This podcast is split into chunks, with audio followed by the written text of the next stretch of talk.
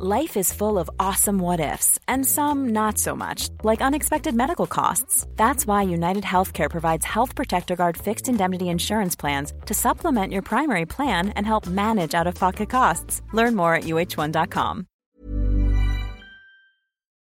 Hey everyone! You know the guest of today's flashback episode from the OC, Hart of Dixie, her weekly podcast, Broad Ideas, and a lot more. Here's Rachel Bilson. Ladies and gentlemen, you are listening to Unqualified with your host, Anna Faris.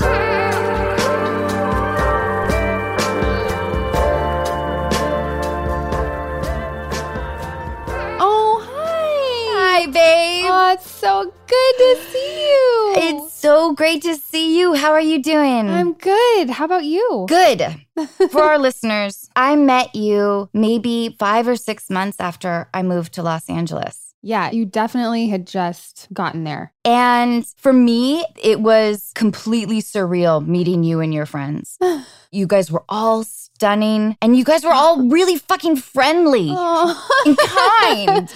And Aw. it made me feel included in a very, to me, what was a very intimidating crowd. So thank you, Rachel. Well, Anna, you're it wasn't hard. We loved you so much. That's so sweet for you to say that. we grew up together and I feel like when you're from LA, it's a little different than coming in and we've sort of stuck to that bond with each other. Are you still really close with all of the girls? Yep, Leah and Olivia. Yeah, and I talked to V and yeah, Oh my God, will you send my love? I will for sure. I know. I talked to Veronique the other day and I told her I was going to talk to you. She's like, oh my God. And Olivia, of course, everyone sends their love. yeah, please send it back because I only have the fondest, but also like surreal moments. I mean, Rachel, in Seattle, my acting community consisted of, I don't know, maybe two 62 year old dudes. it infused the idea of pursuing acting, which I'd already committed to, but with energy for me, I guess, being around you guys. Mhm. And to me, it felt like one of the few times that I was on the brink of being in with a really cool crowd. oh my God. I'm 44. I shouldn't be like admitting this shit. That's really sweet, though. Okay, so I wanted to ask you about identity and motherhood. Okay. When I had Jack, I was 35, and I really thought that the town would start to identify me as a mom and I would start getting mom type roles. Right. And then I did a show called Mom. so maybe I was right. You weren't wrong. Yeah. I think in our industry, you know, the whole kind of stigma with being a mother. I did that show Hart of Dixie and I worked up until 37 weeks pregnant with my daughter, which was crazy. And they were so gracious and great. But it kind of brought up for me, not so much the identity thing, but more the void in our industry to support the women who want to have children and who have kids. And I think that's a bigger issue of like providing maternity leave and daycare and like all these other things that go into it. That's where my mind goes with being a mom in the industry. Yeah. It was never, oh, I'm just going to play a mom now. I'm more like, let me play a mom now. but yeah, it was super interesting to see. And my co star, Jaime King, at the time had a kid during production. I think they gave her six weeks. And she had a newborn on set. And I don't know if that happened with you, if you had Jack on set as a newborn, but I can't imagine what that's like because I took three years off after I had Briar. Yeah, I can't imagine either. I don't know if I would like that. I could not do it. I want to be in bed. Yes, in bed with your new baby and not having to do anything but that. So, Rachel, before I do podcasts, I'll do like some research and look up like YouTube videos if somebody's done interviews lately. And on your interview, I think that you did a few months ago, uh-huh. the journalist asked you a question that I never had a fucking answer for, which was So, what is your kid up to these days? Oh, I was asked that when I was doing press for mom because Jack was also little. yeah, I never knew what to say. right. And it always made me feel like a bad mom that I didn't have some really funny anecdote about like something adorable that he was up to. Yeah, well, you know, it's easier to answer having been in a pandemic because you're just with your kid 24 7, or I have been, you know, and there's just like so many little things that you never had to do before. So you're like, oh, actually, there are some things going on. so in that case, yeah, or I just bullshit. Yeah, I'm not great at that part. But I do think that it's been really wonderful in that way that this is the longest, most intense time I've spent with Jack because I haven't been working. And it has been awesome. Yeah, it's like as hard as it was and has been, just being grateful for the time that, you know, like who's home all all the time, especially with what you do. So it's been really nice. And my daughter's name's Briar, and we had been doing on screen kindergarten. She just started kindergarten this year, which is like, I think, such a hard age to have a child engage with a computer all day. Totally. Ugh, but I just sent her in person this past week, and she is in heaven. Was she just totally excited? There weren't like any tears or anything? No, I think in a way the pandemic helped in that way that kids are just so excited to go to school. each other. yes. They're like, oh my God, other children, you know, because they've been so isolated that it's working in our favor. Because I think had it not been her home all the time and experiencing it that way, she would have been terrified and school would have been like a traumatic transition. Yeah. Jack is the same way. He can't wait to go back, Yeah. which is awesome. Yeah. Okay. What was your living arrangement like when you first lived on your own? I went to college for a semester, so I don't, that doesn't really count. And then Leah, who you know, and I moved into my aunt's condo that used to be my great grandmother's condo by the Hollywood Bowl. And that was probably around the time where we met you. Yeah. We just have the best memories there. I mean, it was just insanity, like 19 and 21. Oh my God. I don't mean to embarrass you, but you and Leah are like the most gorgeous people. oh my God. Your whole circle of friends was like, I am in the OC. oh my God. But so I bet you guys had a blast. We had fun. All right. If you could live anywhere in the world, where would it be? You know, I've never done New York. It's always been this kind of hoop dream of mine to at least experience it. I mean, I'm from LA and I have never left. I mean, I spent a lot of time in Canada with Briar's dad when we were together. So I've had that experience. Vancouver or Outside of Toronto, so East Coast, Okay. which the winters are horrendous. So when you were up there, was that like Hayden shooting or were you shooting? no, he's from there. He has a farm outside of Toronto. So that's just where we spend a lot of our time. Oh, I was thinking like if he was working or if you were working, it can be a lonely existence. Yeah, you're alone and with the kid. I mean, I definitely did a little bit of that while we were still together. But that's kind of, I guess, what you do when you have a partner and a kid and you have to like figure it out. But you're right, it can be super lonely. When you made the decision to separate, Mm I don't know why. This is something that just occurred to me, kind of. hmm. Mm hmm.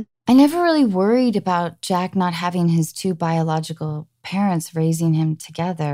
Right. He and my fiance have the most amazing relationship. They're really close. Mhm, And when I was mhm. interviewing for schools, I remember the administrator saying something about divorce having this negative effect on kids. And I thought about how happy Jack was, and I smiled, which probably looked a little crazy. And uh-huh. I I really had no idea what they were talking about, I guess. oh, wow. I mean, it's kind of funny you're in like a school interview and it's coming up. I know. You know, my parents got divorced when I was nine. So I grew up in a similar situation. So for me, seeing that I was okay, I kind of always felt like she would be okay. Did that give you perspective on what things to say to her? I mean, Jack was four, and he's surrounded by a lot of happy, loving people all the time. which is the most important thing for sure. Yeah. Briar wasn't even three. We did a lot of stuff together throughout the separation and everything. And for me, I always put her first, and I know Hayden always puts her first. You know, co parenting, you try your best and you hope that you're doing it right. Yeah. And as long as your kid feels loved and seems okay, I feel like that's just the most important thing. Completely. It's interesting. I was thinking last night about my first husband, Ben, who you know. Mhm. You might be one of the very few people I think that like is one degree of separation with Ben. We were so young. I mean, how old were you when you married him? I was 27. Yeah, you were young. Yeah. I didn't really experience life in Los Angeles without him. Right. And I don't regret a ton at all, but he was like the security for me while I put myself out there, like auditioning all over town or whatever. hmm I felt like it was a check mark to have that part crossed off the list. Right. Yeah, that makes sense. Even though I think I was really unhappy. You know how people will tell you, like, God, you seem so much happier. And you don't even realize, You don't realize it. A lot of times, a lot of people don't realize things until they're out and can look back, and you're like, oh, in any situation, really. So it's interesting how you have tunnel vision when you're in it. I know. Do you mind my asking, did you and Hayden break up during your engagement? Or was it like a breakup and then kind of like a slow drizzle breakup? It was a breakup. So then we weren't engaged, but then we got back together. and never got engaged again, but then had Briar in that time before we officially split. Did you feel the pressure of the wedding planning when you were engaged? I was just just excited. One of my very best friends had just gotten married. So I was all in that world of like, oh my God, that was so fun and doing it with her and planning it with her. So I got caught up in all of that. And I was super excited. That was definitely the feeling. I mean, I was 27. Yeah. So that must have been really devastating for you. Yeah. Any breakup and when it's that serious and intimate and everything, it's not going to be easy. For me, I think after every breakup, at some point I realized that there were a lot of things I ignored that I really shouldn't have. Right. In hindsight, it felt like, oh, my hand was forced. Is that actually what happened or is that like your story, you know? That's a great question. I don't think it was ever an independent decision. Right. But it also made the breakups less jarring Mm-hmm. because somewhere in me the seed had been planted. Yeah, I feel like those things always kind of build for a while. Were your family and friends supportive of you breaking up? Yeah, I mean, I have a very strong group of support and love. They just want the best outcome for everybody. Did that ever take you by surprise?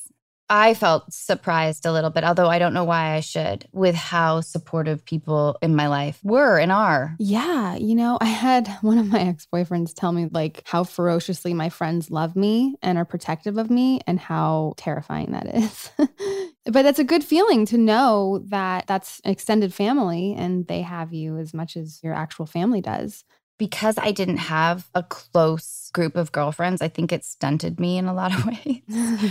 One of them being that I never talked about any issues. Interesting. So, to the people, even that I was closest to, I'm sure things were more transparent with my relationship with Ben. Mhm. But with Chris, I think that we both protected that imagery, Right. even within our close circles. Well, that makes sense, you know, especially the two of you. And there'd be a lot of opinions, I'm sure. Yeah. Rachel, I think I need a tight group of ladies.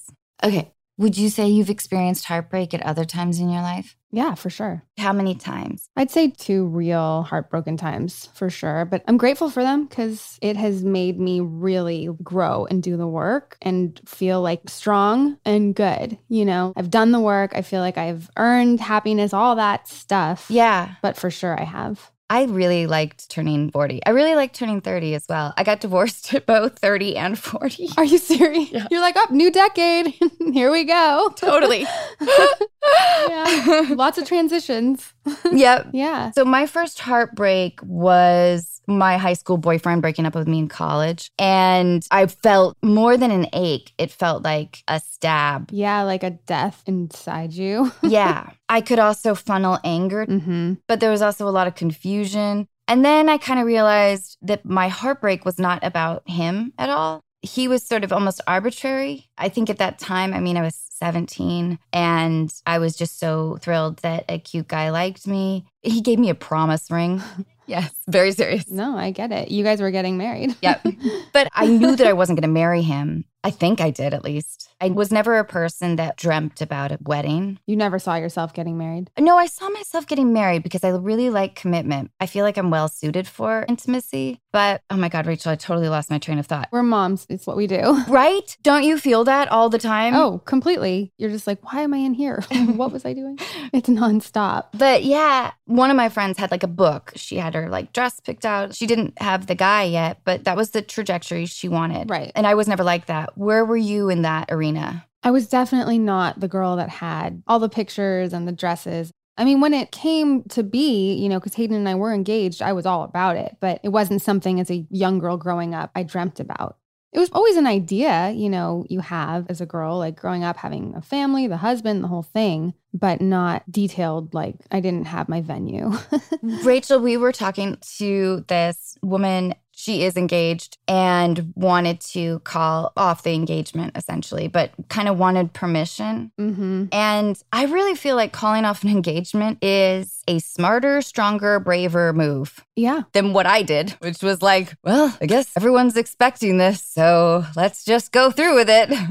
Is that how you felt? yeah. That's hard because that's living your life for other people and not really listening to yourself. I think it takes a lot of maturity and going through things and that growth to get to a place where you feel confident enough to stick up for what you want and you believe. I like that. Thank you, Rachel. Okay, so Rachel, do you have a favorite movie that you could watch over and over? Do you know what, Anna? And I'm not even bullshitting you. My favorite movie of all time is Just Friends. Really? Ask anyone. It's my Christmas tradition. No Christmas goes by without watching it. You are so phenomenally incredible in that movie. You're my favorite of all time. Shooting the movie was tricky because we were in Regina in the middle of winter. Oh my God. I think it was like negative 20 for most of the shoot. Like the cameras kept freezing up. They had to stack these massive barrels of hay up against our trailers so the power wouldn't go out. Oh my God. That's insane. It was really cold. What an experience. Yeah. So when his car is frozen over, it was real. I know. And Ryan is just wearing like a thin sweater outside. He's Canadian though. He's like, yeah, bring it on. This is nothing. I loved playing that role. I loved working with Ryan. It was so delicious to be such a fucking insane brat. it's my favorite of all time. And you and that role. Thanks, Rachel. I swear you can look up anywhere. I have said it so many times. I would love to play her again. I keep thinking, like, where would Samantha be? Like, what's she up to? Yeah, you should do it. Okay, you can star as the assistant to Samantha James. Oh my God. Can we please do that?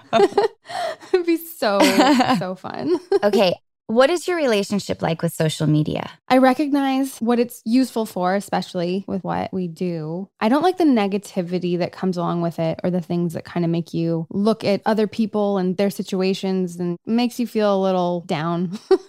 Yeah, it's hard to get across like a dynamic message in any way. You're like forced with these constraints, and it feels so easily like misconstrued if I want to play in that arena yeah, you have to be very careful and filtered and yeah. because it's terrifying. Yeah, anything you say, it's like, oh. but, you know, I don't spend too much time, or maybe that's a lie. Okay, what was the best advice you've ever been given? My mom has a quote she's always told me that it's none of my business what other people think of me. And I feel like that really helps, especially in this area, because there's so many opinions and so much judgment. And so many people are invited to kind of look in on your personal life. I like it because it's almost like the messaging in that is a little aggressive towards oneself. Yeah, it's none of my business. Right. No, you take kind of like a tougher stance. At my grandmother's funeral, her best friend, there was a diner after. I'm in the bathroom, you know, and I'm crying or whatever. And her name's Minnie. And she walks up to me and she says, Oh, honey, I'm so sorry about your grandma. And I'm like, I know, you know, crying, crying. And she's like, ah, Well, what are you going to do? and like walks out. So literally, my entire family, it's what we say to each other when anything is happening. We're like, eh, well, what are you going to do? and so I live by that as well. That like kind of touches on something that I really like about being in my 40s. uh huh. a little bit of like, do I have the ability to sort of remove myself emotionally with things that I can't change? Right. It's not exactly applicable with death and grieving. No, you know, it's all the same wheelhouse of feelings. What can I ignore? Yeah. what can I suppress? Everything, it turns out. Everything. It's worked really well. yeah. I'm with you. I like that advice a lot. Okay, so what talents or ability would you most like to have? These are tough questions. Maybe to be a more confident singer. Well, you're a beautiful singer. Oh gosh. Come on, give us a tune, Rachel. Yeah, right. No, that's my biggest thing is like so fearful of like exposing myself in that way. I'm terrified of accents. Really? Yeah, because I haven't done them pretty much ever. But a lot of things also intimidate. I'm with you. I knit hats now, Rachel. you knit? Is that something you took up this past year? yeah, I have a ton of poorly made hats. If you ever want one, they're pretty cute. I do. That is so cute. I've always wanted to take up knitting, but I've been so intimidated. It's really easy. but turns out it's like good for me to have like a tactile activity. Interesting. Yeah, no, I get it. I've heard people say that. The only thing I know how to make are these hats and scarves. okay, so what is a trait you dislike in others? I dislike liars. Even when people lie because they think it's protecting you, Yeah, which in the long run, you know, is just way worse. I don't lie frequently. hmm So when people lie to me, I believe everybody. Right. And when people have sort of like a covert agenda, Yeah. I just don't quite understand that level of communication. And to me, in my life, it's happened most frequently, I think, with some women in my life. Oh, interesting. I don't know. I'm always really slow on picking up if somebody is a manipulative person and kind of poisonous in my life. Yeah. I'm really bad at detecting that. I mean, I think in a ways that's probably better because I'm sort of the opposite, where I'm immediately like, Are you really telling the truth? I have a good read on people too. And I'm pretty much 95% of the time within the first meeting of someone and hang out with someone, I can kind of figure out who they are. yeah. I think I've just been lied to enough to be kind of on that other side where I'm like, mm, I'm not so sure. What is a trait you dislike in yourself? I'm an overthinker and I've gotten so in my head that it can make me a little anxious and paranoid about things instead of just being present and not going 10 steps ahead. And it's hard to do. Totally. Yeah. And I think I was trained by my mom to do that. Uh huh. She's more comfortable worrying about something Right. than not. Right. She'll like call me and be like, Did you take your vitamins? Are you wearing enough sunblock? I hope I don't inherit that. No, I feel like if you've been exposed to that, you're probably way more aware of it to know what not to do in a way. I think it's the opposite for me because my mom's the complete opposite, where she's very present in the moment and positive and be here now and all that stuff. So for me, I'm like, oh my God, you know, what's going to happen in this? And then I'm going to have to do this and then tomorrow and blah, blah, blah. We're also in an industry where we're unemployed regularly. Right.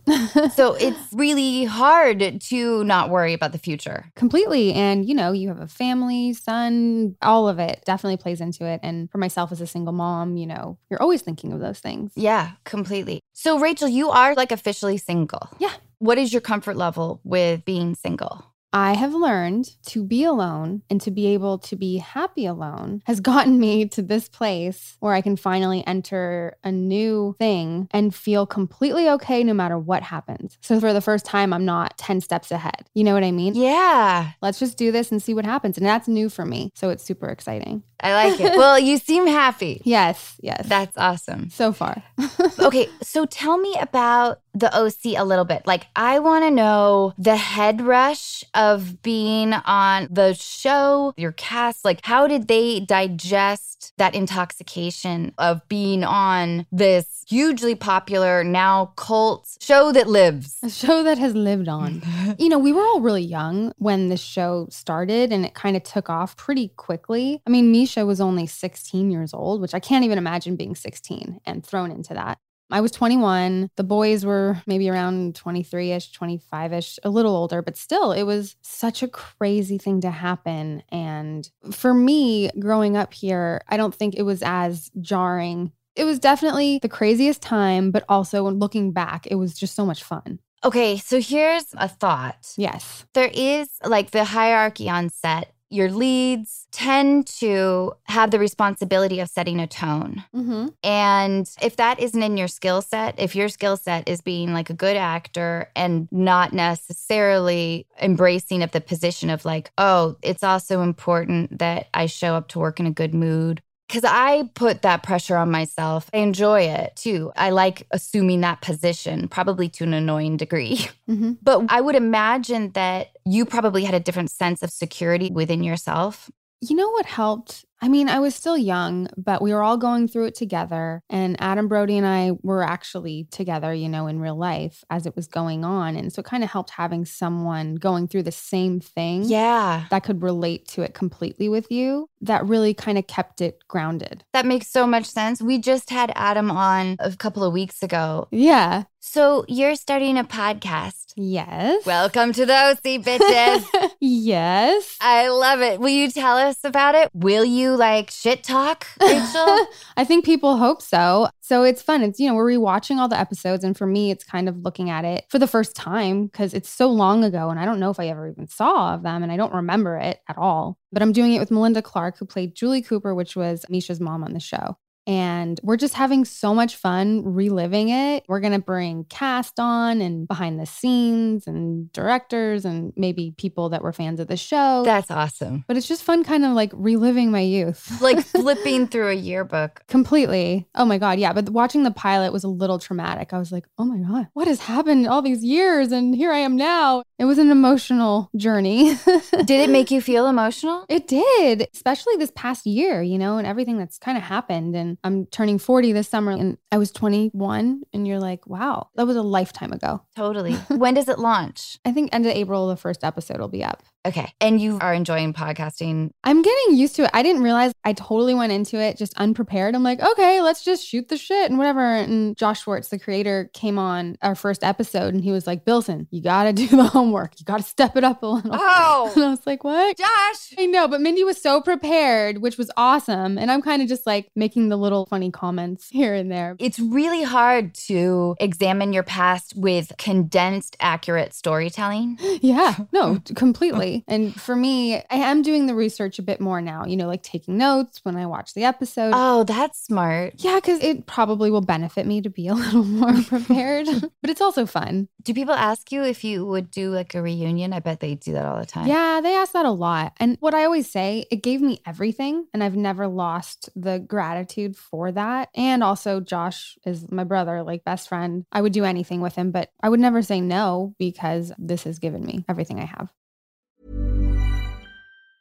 Mom deserves the best, and there's no better place to shop for Mother's Day than Whole Foods Market. They're your destination for unbeatable savings, from premium gifts to show-stopping flowers and irresistible desserts. Start by saving 33% with Prime on all body care and candles. Then get a 15-stem bunch of tulips for just $9.99 each with Prime. Round out Mom's menu with festive rosé, irresistible berry chantilly cake, and more special treats. Come celebrate Mother's Day at Whole Foods Market. Quality sleep is essential. That's why the Sleep Number Smart Bed is designed for your ever evolving sleep needs. Need a bed that's firmer or softer on either side? Helps you sleep at a comfortable temperature? Sleep Number Smart Beds let you individualize your comfort so you sleep better together. JD Power ranks Sleep Number number 1 in customer satisfaction with mattresses purchased in-store. And now, save 50% on the Sleep Number limited edition Smart Bed for a limited time. For JD Power 2023 award information, visit jdpower.com/awards. Only at a Sleep Number store or sleepnumber.com.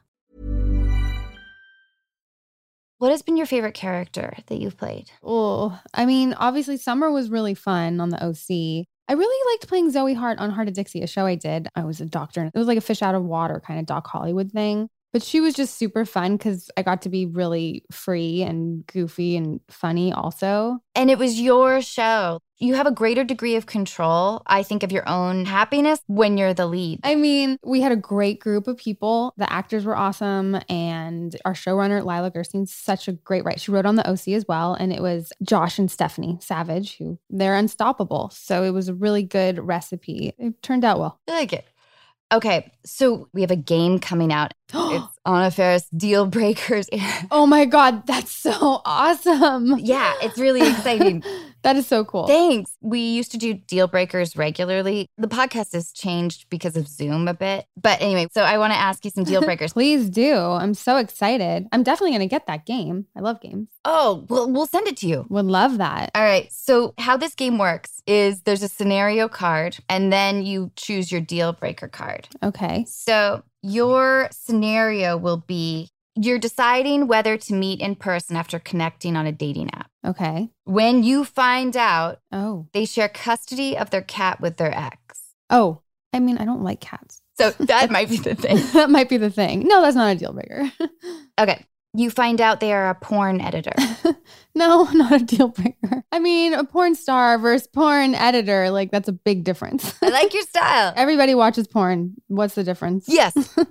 you find out they have a sex doll in their car so they can use the carpool lane. I mean, not gonna lie, I've thought of putting a blow up person in my passenger seat. Am I just too easygoing? Like, none of these are deal breakers. No, I think the red flag is more of like the length to go to sort of cheat. yeah, no, I hear you. It's not a good sign. At our age, you have kids, whatever. You probably don't want someone that is going that far just to get in the carpool. I am terrified of getting caught. Oh, I'm the same. Like, I won't jaywalk. I walk to the crosswalk no matter what. And I break a lot of rules, but I have like this deep fear of authority, and that bleeds into all kinds of things. Okay. they have a large taxidermy collection. Oh, that's a little weird.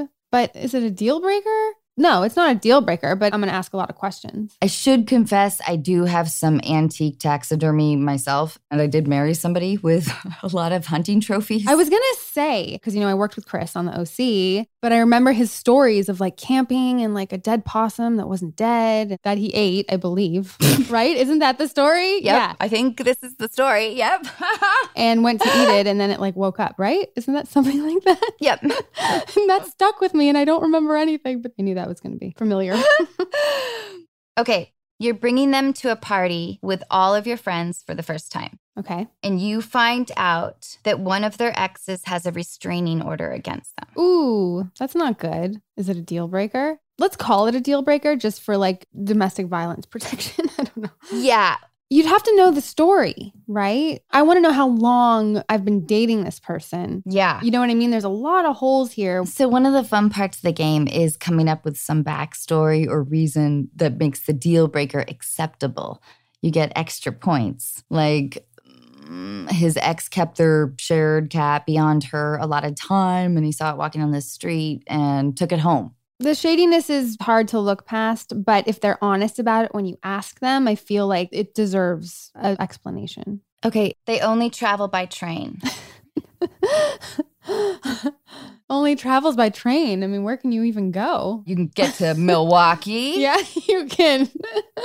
You can hit up some cool rural plains of Canada. Would it be a turnoff though if there's like a deep fear of flying? It would be something to definitely have to work through. Why am I not saying any of these are deal breakers? What is this exposing about myself? I think it means that you've been exposed to a lot of different kinds of people. Okay, we'll take that. We'll just use that.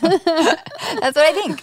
One of the creepy experiences that I thought about during Me Too was before I moved to Los Angeles, this producer from Rochester, New York, saw a short film that I had done and asked me to fly out for a premiere of his movie. He Mhm. produced a movie called Freak Talks About Sex with Steve Zahn. Anyway, I don't know what my parents were thinking. They were like, bye. And I was like, bye, guys. I'm going to Rochester to meet this producer. I guess my career is taken off. the whole thing was super creepy. okay. After like three days, I finally understood that he wanted to sleep with me. oh, I'm slow. I said, I don't know people like you. The people I know that are your age are my parents' friends. oh wow. And I remember feeling so strong in that moment. And his face like turned bright red and he put me on a plane. But anyway, this creepy dude who's since passed, I believe, refused to travel by airplane. really? Yeah, and I was kind of fascinated by that fear because it felt like a fear that you let consume you, that cripples you a bit. I just remember thinking, I hope a fear like that doesn't take over my life in that way. Yeah, I think I've done enough work on myself to know that those are the things that you have to do, that you have to face. Yeah. I haven't had any of those that are like that bad where I can't do it, but definitely know people like that. Okay, final one. They have a waterbed. I would just throw up. Like I would get so motion sick on that thing. But he loves it. That would probably be the deal breaker. Out of everything you said, it's the waterbed. No waterbed. I would literally throw up. Maybe you can pop it. Anyway, that's our game. I love it. It's a great conversation starter. It's going to be super, super popular. Yeah, I hope so. I hope so. Rachel, I wanted to ask you if you believed in ghosts or aliens. We can go there. Let's tackle that. Ghosts, sure, in the sense of spirits. I believe in them. Not in like the spooky, scary, or like the Casper way, but in the spirit way. Aliens, eh, it's a little on the fence. Fair enough. Rachel, what qualities do you look for now in a partner? You know, I really admire someone that truly shows up for me. And I can see that it's not just about them. You know, being a single mom, they have to care or ask questions about your kid. Then they have to make me laugh. That's a big one. Completely. All right. What relationship advice would you give our listeners potentially? I have learned to always trust your intuition, follow your gut, because I have in the past not listened to it. And then in the end, it has shown me I could have avoided a lot of pain and turmoil and all of these things had I done it. I'm so with you. And I think that's an age thing too, and like experience in life that you get to that place, you're like, oh, you should really listen to yourself and trust yourself Yeah. and put yourself first in a way where when you have these feelings, you feel strong enough to actually follow through. Yes, I love that. I think that's amazing. Okay. When or where are you happiest or most content? You know, I love being a mom so much. And so when my daughter's happy and we're together, there's nothing better for me. Do people ask you if you want other kids a lot? Yeah. Do they ask you? No, not really. It was hard to get pregnant with Jack. I was 35, and then he was born at 31 weeks. Oh, okay. I've been told that I'm high risk. Going through that, you know, Olivia's second child was born a little premature and she really went through it. They were in the NICU for a month. But yes, people do ask me if I would have more kids. And I'm definitely a person that's just like, well, yeah, if it was right. I mean, obviously, I'm getting older, so it's something I would potentially be open to. Yeah. So, this is a question that I always think is unfair, but people continue to answer it. what do you think is the meaning of life? Mm. The meaning of life is being happy and feeling and giving love. I know that sounds so cliche. No, it's beautiful. I mean, what else do we say? what else do you have? okay, Rachel, you don't have a joke up your sleeve, do you? I have a joke. I've stuck with this joke since my early 20s. Oh, let's hear it. It's pretty lame. I love it. What did the snail say when it jumped on the turtle's back? Not sure. Whee! so stupid. I love it. It's so stupid, but I love it. That's just me in a nutshell, I guess. Rachel, I can't thank you enough. Thank you so much. I love you so much, Rachel. I love you too. Thank you. Thank you. Okay, bye, darling. Bye. Mom deserves the best, and there's no better place to shop for Mother's Day than Whole Foods Market. They're your destination for unbeatable savings, from premium gifts to show-stopping flowers and irresistible desserts. Start by saving 33% with Prime on all body care and candles. Then get a 15-stem bunch of tulips for just $9.99 each with Prime. Round out Mom's menu with festive rosé, irresistible berry chantilly cake, and more special treats. Come celebrate Mother's Day at Whole Foods Market.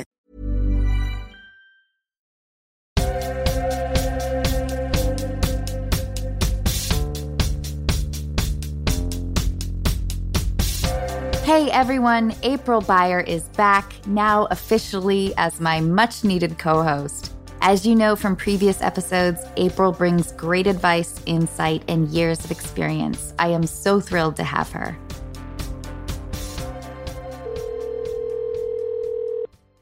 Hi, Lori, can you hear me? Hello. Hi, how are you? Busy. I just escaped from my office. I'm in the OR. oh, Lori, thank you for taking the time. It's my pleasure. Hi, Lori. Hi, April. So, Lori, tell us what's happening. Well, I'm the boss at work. I have five kids. I was the boss at home.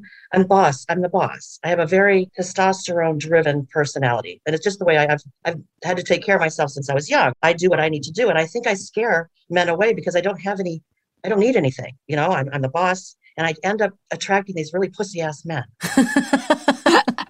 they want to be mothered and taken care of. I don't want to take care of anybody else. I need somebody to take care of me when I get home. You know, I want somebody that's kind of macho that says, listen, Lori, I know what you just said, but this is what we're going to do. Like, I'm going to spank you, Lori, and you're going to exactly, take it. Exactly. Yeah, girl. And nobody does it. They're like, oh, well, let's tiptoe around Lori Mm. because she's the boss. So I'm having a little bit of trouble trying to figure out how to make this work. Well, Lori, I think you're in good hands because April deals with a lot of powerful women. I do. What am I doing wrong then, April? Help me. Okay. So, Lori, first of all, congratulations on just being an all around badass, top shelf, amazing woman. Five kids, great career. It's a lot. Do you still love what you do? Very much. My doctors are great. We're doing regenerative medicine, which is kind of COVID treating and uh, Mm. Helping people from all over the world. So it's cool. I love what I do. And I have a plastic surgeon too. So I'm busy. Okay, fantastic. So, I mean, let's just, just dive into this right away. I just want to call you out on a couple of things. So, I wrote it down. Is that okay, Lori? I'm ready. I'm ready to be called out. Well, only because when I'm talking to strong, smart women, I know you can take it because intellectually you're going to get it. So, this is just an integration thing. You said, I don't need anything, and I quote, and then you followed it up with, but I just want somebody to take care of me.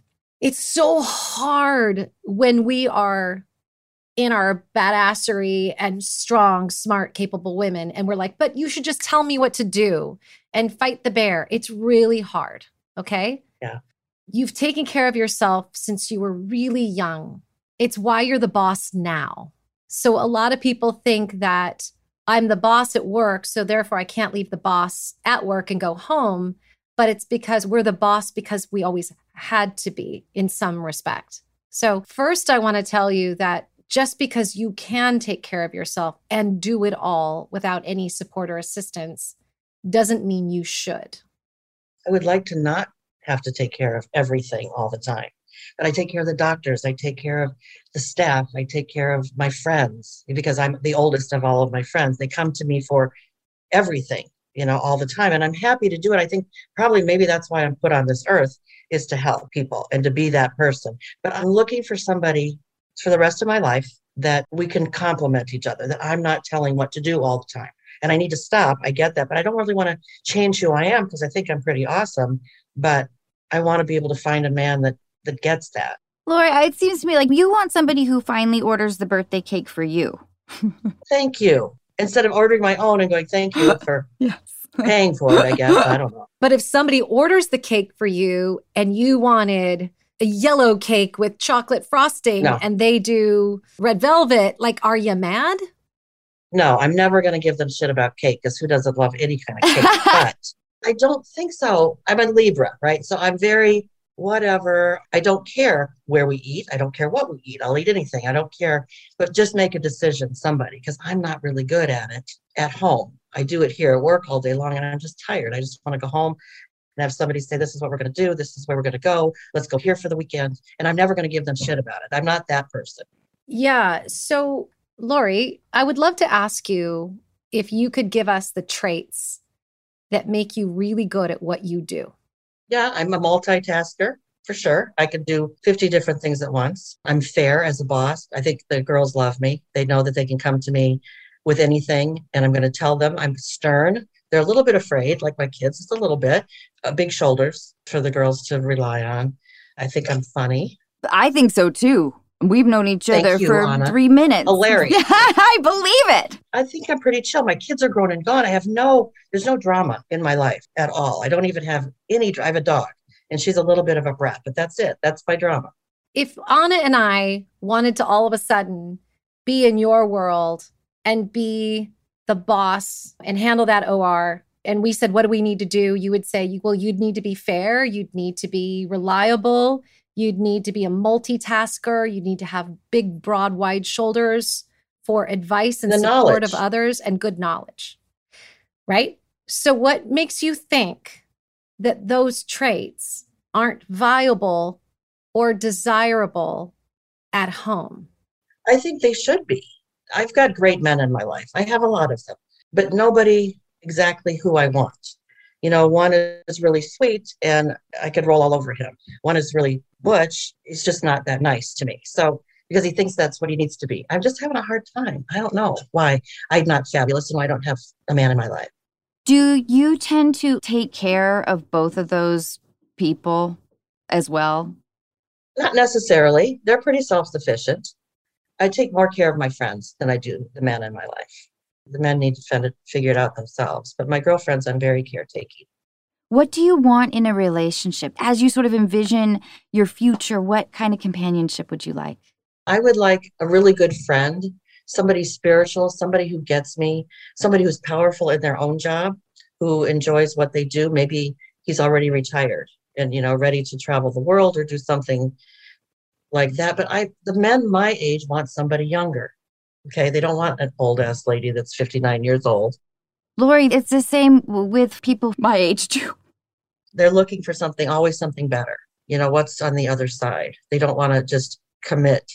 I'm ready for that. I've been divorced now. I've been married twice. Divorced now. Um, I haven't lived with my second husband for 10 years. So I've been alone in LA as a single woman for about 10, 12 years, something like that. And so I think I'm ready. You know, I've been playing and having fun and doing all of those things. But I'm at 59 years old. I'm going to be 60 in September. I'd like to have somebody to finish my life out with that understands that I'm strong, but yet soft. You know, I want to be taken care of. I don't want to be the boss of them. I think that makes so much sense. I want to see you on a yacht in the Mediterranean that was arranged by your fiance.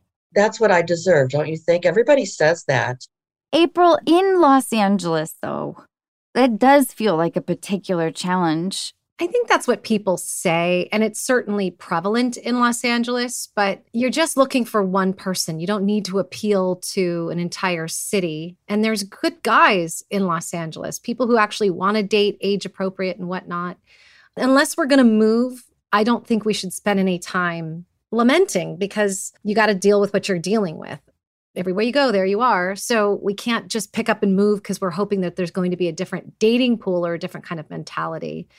What I'm most interested in is that you felt that a lot of the alpha men are intimidated by you. Is that true? Or if you find them attractive, what do you do? I love alpha men, you know, somebody strong that gets me. If I find one that I like, keeping them has been the hardest thing because I think I'm too strong. There's got to be an in between. There's got to be, they appreciate my strongness, but yet know how to handle me. I'm a lot to handle, I guess. That's what people tell me. I don't think so, but that's what they say. And maybe men like you to just be waiting around for a phone call or I don't know the game, I guess. It's the game I don't know how to play. Okay. Well, first of all, you no playing games. Like we're all too old for that. So no games. I know. I, I just don't do it. But you open with I'm busy. You know, a friend of mine told me years ago, April, you got to stop telling all of us friends that you're busy. And I was like, Ugh. it pushes people away from you and it makes everybody think like they're not busy. Like you're not the only busy person. So it's a way of keeping people away. So, first of all, we got to take the busy word out of our vocabulary. Oh my God, this is advice for me too. Do you say that, Anna? Oh God, yeah. So, first of all, just like the next time that word busy starts to come out of your mouth, just go. Ugh. So, if a guy says, How are you doing? You don't have to fake it. You don't have to play a game but you've got to go away from what I call cover behavior because men are not intimidated by strong, smart, successful women. Never have I ever heard a guy post date say she was just too smart, she was just too successful. They have said, I can't get in. She's combative, or she's too busy for me, or she has no space and time for me, or I said, I've been here. She said, I've done it better. I have heard those things. So, first and foremost, we have to define what you mean by strong. When you say, I guess I'm too strong, what do you think is strong? My personality, I guess. So, I'll have a phone date and it never goes well because I'm just me. And I think they expect somebody different. I don't know. I, I say it like it is. I talk I have a regular conversation and they're just not interested. And I think I'm interesting. I got a whole lot of interesting things to say, but maybe I should listen more and not talk so much. That's something that somebody has said to me. Well, there's a little bit of you, and this is coming from love, Lori, is that there's a little bit of you that's still trying to prove yourself. You're still that kid having to do everything for themselves and feeling your own value with what you can do for people. It's why you're great with your staff and the doctors and the team it's why your friends get everything rolled out for them because you actually get juice from this. You get attention and love and affection from your ability to do. And now is the time to just start kicking back more because a relationship needs two people hitting the ball over the net a relationship needs some air and some space so that this guy who comes into your life can feel his own value by how he can contribute, how he can shift the way you're feeling. You can't just say, I'm busy and I'm this cyclone and I'm this person doing, doing, doing, but I want you to stop me and sit me down and love on me and rub my feet and make me a martini and whisk me up. You can't do that. You actually have to be that person already doing that for yourself when you first meet these people. And listening is powerful. Curiosity is what creates connection, not you being impressive. They're going to love your strength, but your strength needs to be in, wow, that woman is so amazing in our life. She is a shoulder to shoulder kind of partner she is somebody that when I fall behind, she can pick up the pieces. And when she falls, I can pick up the pieces because we're co pilots. So the guy who's looking for you is looking for a capable, strong woman. But you're not just strong because you're opinionated and you know so much. You have to be strong in your care, strong in your curiosity, strong in your love, strong in your affection, strong in your time. That's true strength, not just I'm so bossy and capable. And part of the boss stuff is not trusting. Yeah. I'm terrified, probably. Somebody's going to leave. You know, I always think about that. I don't want to put my heart out there. It's easier to put up a, a block than to be open and to get left. Now, I've never been left, but I still have that fear. Because you're too good at taking care of people. They don't want to leave. Why would anybody leave? Right? They don't want to go. Yeah. Because why would you leave Lori's house? Lori's house is awesome. Listen, nobody wants to leave a good thing. April, on first interactions, what are some basic questions that are good exploratory ideas?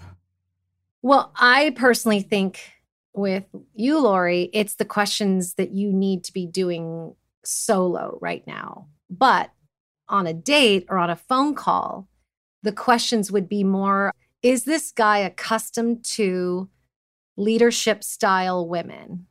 So you want to find out, you know, what was your mom like? You know, how were you raised in that environment? Tell me about your last girlfriend or your wife. You can get cues when somebody says, my ex wife was. And if the traits sound like you, then you're listening for is he speaking positively about that or is he speaking negatively? You want the guy that's already dated you or been married to someone like you because then they have a prior work experience and you don't have to train them. And then you know that you can kind of be yourself. But the bigger picture here is that this is a common thread that runs through most successful, powerful women is they can't seem to find love because they think they're intimidating or too strong or too smart. And I want to just bust this dialogue and this myth because it's hurting people. It's keeping men from being with really intelligent, amazing women, and it's keeping those women single. I just want to crush it because that's not what's happening. And I think for you, it's I'm leadership all day. I make decisions all day. I just want somebody to do for me. But in order to do that, you actually have to create space. So if you're on the phone, if you're on a date, I have a feeling we could give you 20 questions that Anna's asking me for, and you could like rapid fire those questions out. I'd much rather see you just sit back and observe and not do so much campaigning because your strength is in you. It's in the way you walk, it's in the way you sit, it's in the voice. So you don't have to tell a million stories and run so hard and so fast to prove yourself. And that's probably what's happening is you say your friends, you do all these things, you take really good care of your friends, probably better than you do men. That's not a good thing. You don't get extra points for that. You got to be treating your friends the same way you treat your family, the same way you treat your lovers. Like everybody gets the same kind of treatment because you're one woman 24 7. And so you have to start with your friends first and say, okay, my friends benefit from all the, the care I give but how am I benefiting? What do they give to me? Is the only thing they're giving you the celebration of you for all you give? Because then you're already setting yourself in a pattern of doing that. And by the time you get to a guy, of course, you're not taking care of him well enough and offering space and time because you're so busy at work, then you're so busy taking care of friends that there's nothing left. Now you're in this entitlement stage of do for me, but you're not in the pattern all day, every day in your life of being taken care of. That's really good. Really good advice. I need to sit back, listen, and relax. I always feel like I need to entertain you because I can be really entertaining and fun, but I don't need to do that all the time. And I forget that. Not only do you not need to do that, but you've attached your value to being entertaining.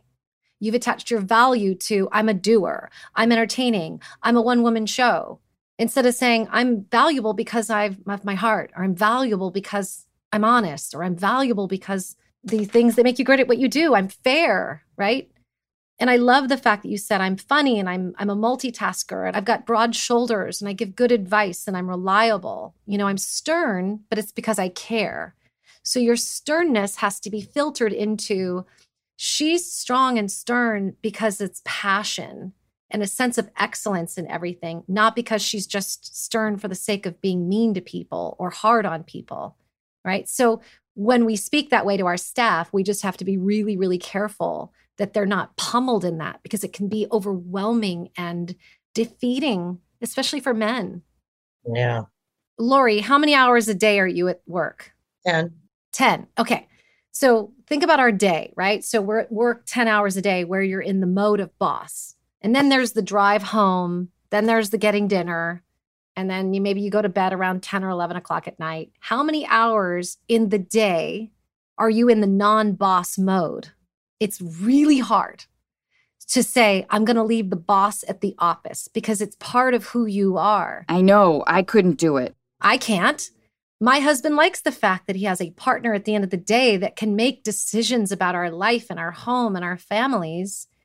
I can't just all of a sudden become like damsel in distress. It's impossible. It's physically, emotionally, and spiritually impossible and wrong because you're the boss for a reason. But when we think of boss, we think of I'm boss because I'm telling people what to do instead of I'm boss because I'm a visionary. I'm boss because I'm capable. I'm a boss because I'm a leader. I'm a strategist. That's why we're a boss. We're not a boss because we're mean or cruel or hard or tight with people. That kind of behavior sometimes comes with being a boss. And that's the stuff we have to leave at the office. But the other stuff is impossible to separate. So you can't all of a sudden be this person. And when, if you meet somebody, and let's say he sees you in boss mode, or you're driving home from the office and you've been in boss mode all day, you get on the phone, you're still in that pattern and that rhythm. That's why these phone calls aren't going anywhere. They're not going to a date or whatnot. Right. And so there has to be a shift in not, I'm going to all of a sudden become wide eyed and 12 years old. No, that's not what we're looking for, right? You have to stick with what you know, stick to your lane, so to speak, but just lose the trappings that come with boss because they are trappings, right? We can get into a bad mode and we just have to be more cognizant of our femininity and our sensitivity as women, right? So that it doesn't overtake who we are. Absolutely. I don't go home and somehow take off my boss hat it would drive me insane and I would be fake. Yeah, I don't think I can. You can't. So don't try. Try to find the guy who likes that. You have to add different definitions to what boss and what strength and what leadership and all this stuff is because you kind of get off a little bit on the I like to tell people what to do and I tell them this and then I give them a hug. It's very maternal and it doesn't work with men. We don't want to boss them and then give them a hug at the end because that's what their mothers do. So you're watering down the male female sexy dynamic there. I used to think that I wasn't enough of a giggler. What, you? like my girlfriends, I guess, would just giggle more. Their kind of flirtation was a little more receptive as opposed to me performing. Maybe it's really just what are our behaviors that cover up who we are? My mother used to say when I was young, you don't flirt enough. You're too this, you're too that. You're not flirty enough. And I think she was actually speaking to that receptive energy, Anna, you were speaking of. But it worked out just fine. Like we're all okay. I just keep coming back to the word trust. And if we think our value in life is one thing, then in our dating life, we're going to keep hitting our head against the wall because that's our perceived value, right? Or that's what we do to cover up some of our vulnerability. And vulnerability isn't, here's all my stuff. Vulnerability is just not covering your stuff up. It's just being a little bit more okay with yourself. If you don't call your friends and say, here's where we're having brunch on Sunday, does it even happen? Usually not. See? you got to start with those women right now, today. No plans with them for the next 60 days. You let them call. See, so you hear your voice. You're like, ah, you went into fear and scarcity mode because you're so accustomed to doing everything because that's where you think you're worthy. That's where you think your value is. But April, what if her friends don't pick it up at all because they're so used to the pattern? I mean, I have a dear friend who is a caretaker like Lori. She remembers birthdays. She buys presents. She is so thoughtful. She'll pick you up from the airport. She's amazing. And we've had this long friendship, you know, for 20 years. Like, I'm worried that if she did this, I would really hurt her feelings. because you So- forget? well, yeah. It's not the roles that we've established over 20 years. I'm not that caretaker. I admittedly, I think I'm really selfish in our relationship at times. So I'm worried that Lori will feel I wonder if she could call her friends and say, "Listen, I just spoke with Anna and April on her crazy podcast or whatever, and they made this suggestion to me. I want to learn how to receive a little bit better and my concern is I won't see you guys. and it will feel Ever. like you don't love me, but I know that you do. Do you know what I mean, April? I'm I do worry a little bit about that. Like can her friends help her a little bit with like, okay, yeah, we're going to help you start to receive. I think it's a great idea. It's definitely a route she can take. Yeah. I don't know if it's going to be sustainable because we've cast these people into our life for a reason. They're never going to be the people that pick up the ball and make the plans. It's not the design. It's not, you just said it yourself. It's not the setup. You could say, Lori, just like Anna said, hey, ladies, I'm trying something and I really am. And, and Anna said it best. It's the word receive. Like your word is receive. Every day you got to get up and go, receive. Every time you try to do something because you don't trust that it's going to get done or done to your liking, you have to just stop, sit on your hands and go, receive, receive, receive. Yeah. So you could do this with these people. I just worry they might be able to do it for like a weekend or something, but I don't know if it's sustainable because it's already been designed. But what you do is you actually create space for a new group of women who are just as proactive as you are and are just as much of a caretaker style personality as you are. And then look out because then you're consistently all doing for one another. You're supposed to create a whole so that that hole can be filled by more appropriate people for this next evolution of your life. But it takes courage to change a dynamic and a pattern that you've been setting up for your whole 50 something odd years. You've been setting up a dynamic. If you really want to change this, a lot has to change. You've got to change your life holistically, even with staff. You know, getting into the point of, hey guys, you know, I'm not going to hold your hand today because I trust you. I trust you that the training is there. Um, so that if God forbid something happens to me tomorrow, everything can run smoothly. Same thing with your friends. It does come down to we don't receive because we're not used to it and we don't ask for it and we don't trust that it'll be there when we do nothing. And a male female relationship can only exist when there is a give and take because men want to give to you, but they can't because you actually haven't carved out any air or space. You just expect them to see you moving like a train and then go, oh, oh, stop. I'm going to do for you. But that's not how it works. We have to show them this when we first meet them and first speak to them. How do you show them, April? Like, how does that manifest itself?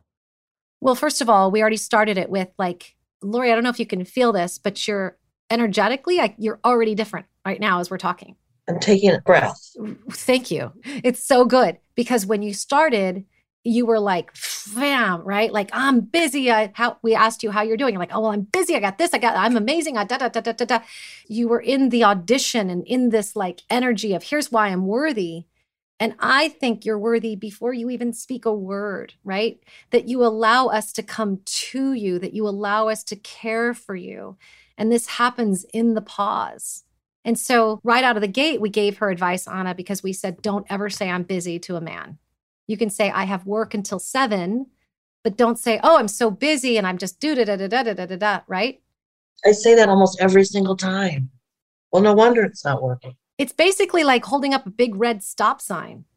Yes. Stop, I'm busy. Yes. Like, okay, well then why do I want to talk to you? Why are you even on this dating site? They they ask me all those things if you're so busy. And you said, I don't need anything, but I'm really good at taking care of everybody else. And damn it, I want somebody to take care of me. You said it in the exact same breath. You better start asking yourself what you need and more than just a companion to travel with and more than somebody who's just intellectually curious. We think we're going to meet somebody and they're going to all of a sudden create and carve out a life for us. And I believe, like, if we're saying, I want respect, but we're not getting respect at any area of our lives, or we're not respecting ourselves, or we want somebody to give us time, but we don't even give ourselves time, or we want somebody to take us on vacation, but we haven't taken a vacation in two years. People have to be witnessing us leading the life that we want. They just have to make it even better, not give us something that we don't have. Just like you were saying, stop sign, stop sign, stop sign, which may be inadvertent, maybe habitual, maybe what you subconsciously desire. But I don't think so. I want you in the Mediterranean getting a massage. I did just get back from Holbox, Mexico. Oh, I went by myself, all alone. So, April, Lori should not say that she's busy ever. I have worked till seven. I even wrote it down. I've work until seven. I'm not available on Wednesday, but I have Friday through Sunday. I'd love to see you. I'd love to connect with you. You don't say, I don't have Thursday. I'm really busy. I've got a lot going on. Uh, how about Sunday? You actually don't offer the other plan. You make your feminine request of, here's when I'm available if any of that works for you. This is the faith and the trust that I'm talking about that's so necessary in your life because you've got the other stuff covered and you've been running this story for so long and you're exhausted and you're depleted and you want more. But you do have to shift definition. You have to shift how you speak. You have to create an ask in advance. What do I want? How do I want to be treated? Right? Because you can't choose to be submissive. You just have to share. You have to create space. You have to inquire and you have to allow. So receive and allow, or you're like, if you just got up every day and said, receive and allow, receive and allow, it sounds so airy fairy, but it's true. No, I love it. I love it. this is more about your fear than power, Lori. This is actually just being scared. How good are you at accepting and giving compliments? I'm really good at giving them. No, no, that's a lie. I'm not really good at giving them. I love your self awareness. It came what I thought I should say, came right out of my mouth, but honestly, probably I don't give them enough. I don't say thank you enough. And I compliments, I don't take them at all. It's terrible. Very hard for me. I think that that might be something to become more conscious of because I think it will open up your heart a little bit. And I like the idea of you starting with your staff as opposed to like complimenting them for doing their job correctly. Maybe there's just a way to be more proactive with them. And then that can kind of bleed out into the rest of your life. And I think that also helps with then accepting compliments. It is starting with your staff because it's a fertile ground of 10 hours a day of human. You know, so much corporate structure is don't be personally involved. There's such a lack of humanity in the workplace. And I say, screw it. Like, we've got to add in the humanity into what we're doing. So, complimenting them, thanking them, receiving compliments, be in your flow so that you're adding in more of the woman into your job as opposed to extracting the boss at home, right? Which is impossible. But what you can do is filter in a little bit more sweetness into your day. And that way you'll be in the rhythm and the practice when these men call you of receiving, giving compliments, receiving. If somebody gives you a compliment, don't go, oh, no, no, that's nothing. Say, oh, thank you so much. Put your hand on your heart and just go, thank you. That's so beautiful. I really appreciate that. I remember my brother saying that part of the reason why it, it was hard with his wife is that it was very difficult for her to receive compliments. Men look to women to receive compliments because it's like a little present, right? It's a gift that somebody is giving you. Who are you not to receive it? And people who get compliments give a lot of, I give about a thousand compliments a day. And I get about a thousand compliments a day. I don't give them to get, I give them because I can't help myself. When I see something, I want to express it as quickly as possible. And then what's happened is in my life, I get those people around me that are kind and complimentary and giving. That's part of that trust and that faith and that allowing and that receiving. So I love what Anna said, which is start with the staff. I know we're talking about men today, but this is your practice ground. Exactly. I can practice on my staff and my friends and then move on to the men. Yes, yeah. You've had a busy life. You've raised five children. You probably raised a couple of husbands. And you have a staff that you probably feel like you need to raise, although I think that they probably don't need it as much as you may think. I have no idea. And I bet you're a fucking awesome mom and an amazing partner. And I'm excited for you. I think, Lori, the world is yours. I think you're rad. I want to hear all about your dating adventures. I'm going to tell you all about it. I promise you. Lori, did we help you, do you think? Thank you, girls, very much for the advice. Love you both. You're awesome, Lori. Love ya. Love you too. Bye, Lori. Bye. I love you and thank you. I love you, babe. It's so good to see you. You too. Bye, April. Bye.